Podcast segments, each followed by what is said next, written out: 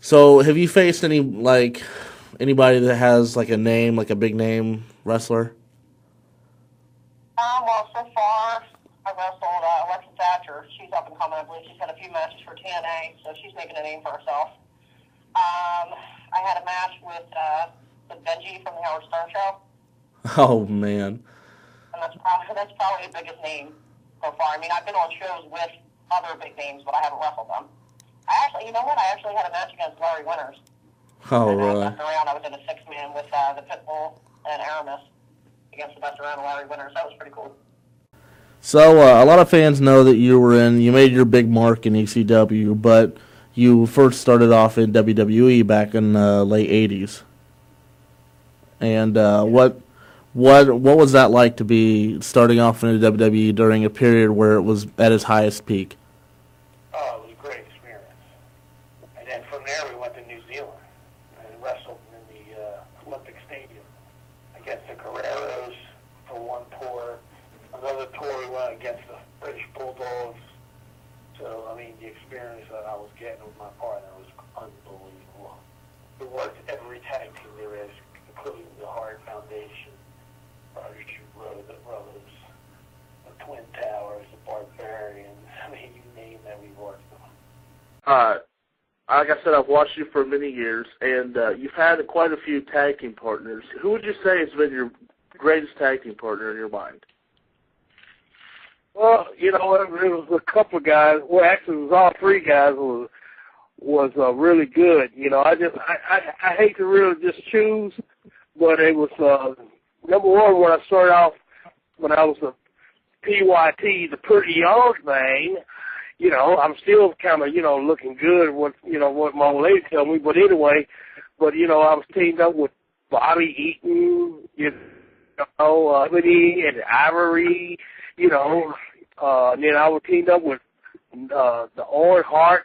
Me and Owen Hart was, man, was a devastating tag team up in the big league with uh, Vince McMahon. But, you know, some kind of way he pulled the plug on that deal and, you know, and just kind of shot me back uh, back in left field. I don't know. I don't know what the reason why I had to be an outfielder and I, when, I was, when I was a first baseman and when I was a pitcher.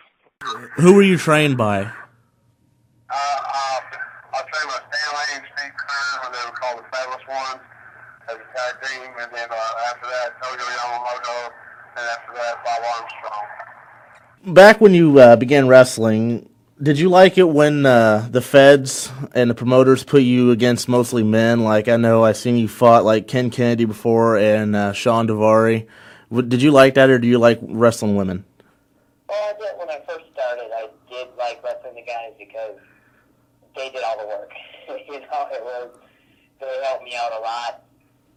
But now, age, now like the new age, I think uh, wrestling girls is is more my uh, thing. But back in the day when I first started, I loved wrestling guys because I would learn so much and I had no shit. So it was a learning experience. Right now, I mean. I just hang with the girls for right now. Yeah, I could see, like, uh, you versus Awesome Kong better for you because of your background versus maybe you versus Velvet Sky. I mean, you know, two totally different kinds of wrestling for them, but, you know, I think you're, you know, you're the tougher kind instead of the little little pretty girl like Velvet Sky, but I think you might have a better better chance off with, like, uh, I guess that Awesome Kong or something like that. But, uh... That's fun. It's fun wrestling all sorts of different girls because, you know, that way, you know, I get different matches and stuff. Like, you know, wrestling a pretty girl is kind of fun throwing her around. Yeah. So how how much of you uh, could you bench press?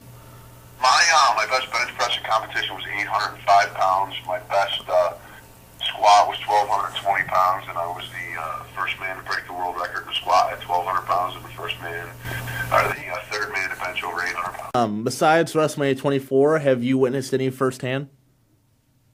I, I, yeah, I think I've been to about uh, six WrestleManias.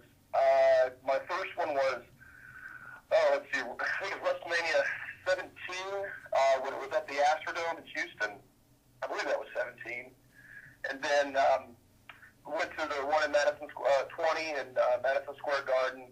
and then twenty-one in L A, and then twenty-two in Chicago, uh, then twenty-three, what was, tw- um, what was twenty-three? What was that?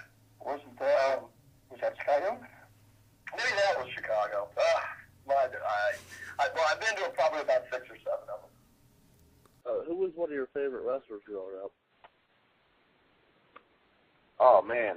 Well, I, I know I mentioned a few before. I mean, God, there's, there were so many over the years. I mean, I mean, so, so many good ones. I mean, uh, I remember some of the older ones. I mean, you remember Les Thornton. I mean, he was like one of the greatest uh, cruiserweight champions at the time. Uh, back then, it was known as N W A Junior Heavyweight Champion, World Junior Heavyweight Championship. And, I mean, it was, uh, I mean, God, guys like him. And, oh, man, he had uh, Pharaoh Carl Cox out of Florida. Uh, you know, the Garvins, Ronnie Garvin, Gorgeous Jimmy Garvin. And, you know, then you have North, you had guys like Bruno Sammartino.